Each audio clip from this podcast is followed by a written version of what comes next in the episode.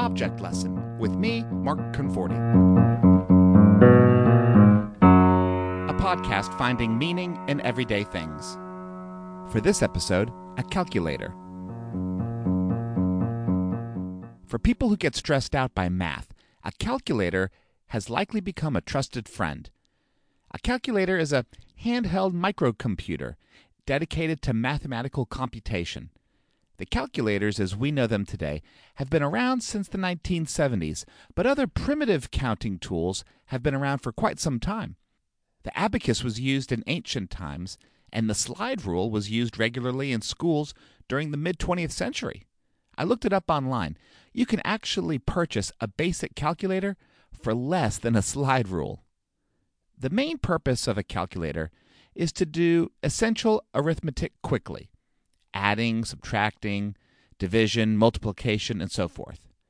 You might even ask, why buy a calculator when I have the app on my smartphone? Exactly. And if you're listening to this podcast episode, it's probably no surprise to you that there are impressive calculator websites on the internet. They can do conversions for currency, convert fractions and percentages, figure a loan amortization, and not to mention high level computations for statisticians and engineers. Think about it. As a student in elementary school, you spent untold numbers of hours learning basic arithmetic. It seems to come easy to some kids, but not for everybody. And for those struggling, it only grows more tedious and frustrating.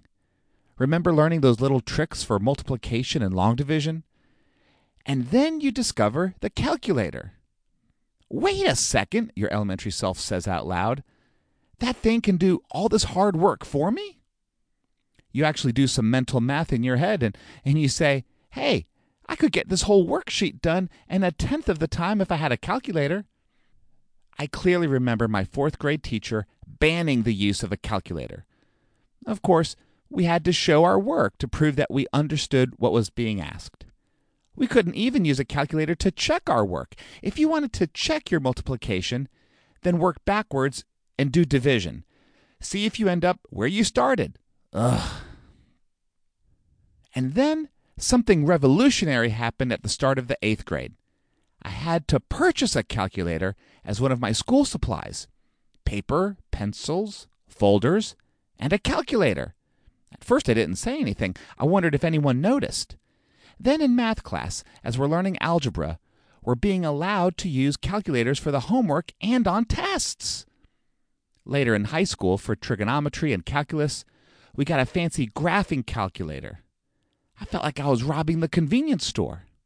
So I asked my teacher, Mr. Byrne, why are we allowed to use these calculators? And I'll never forget Mr. Byrne's response. He said, Without a calculator, a student only has time for maybe 8 to 10 questions on a quiz. But with a calculator, that same student will have time for 13 to 15 questions.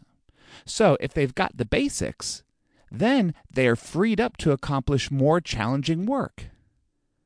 Think about that being freed up to accomplish more challenging work. The calculator helps.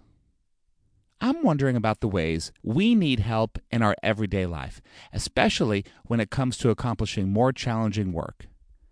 Sometimes we're reluctant to admit that we need help. Maybe we think asking for help shows weakness or vulnerability.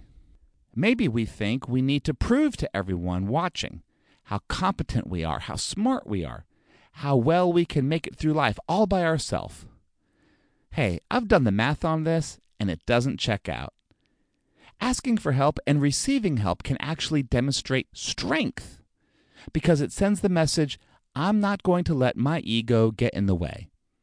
When it comes to beating an addiction, dealing with a disappointment, or just getting through a tough day, we all need what others can offer. One of the greatest prayers anyone can pray is just one word long help. Let the calculator or even the calculator app on your smartphone remind you that it's actually a good thing to receive help because you will be freed up to accomplish something more challenging. It all adds up.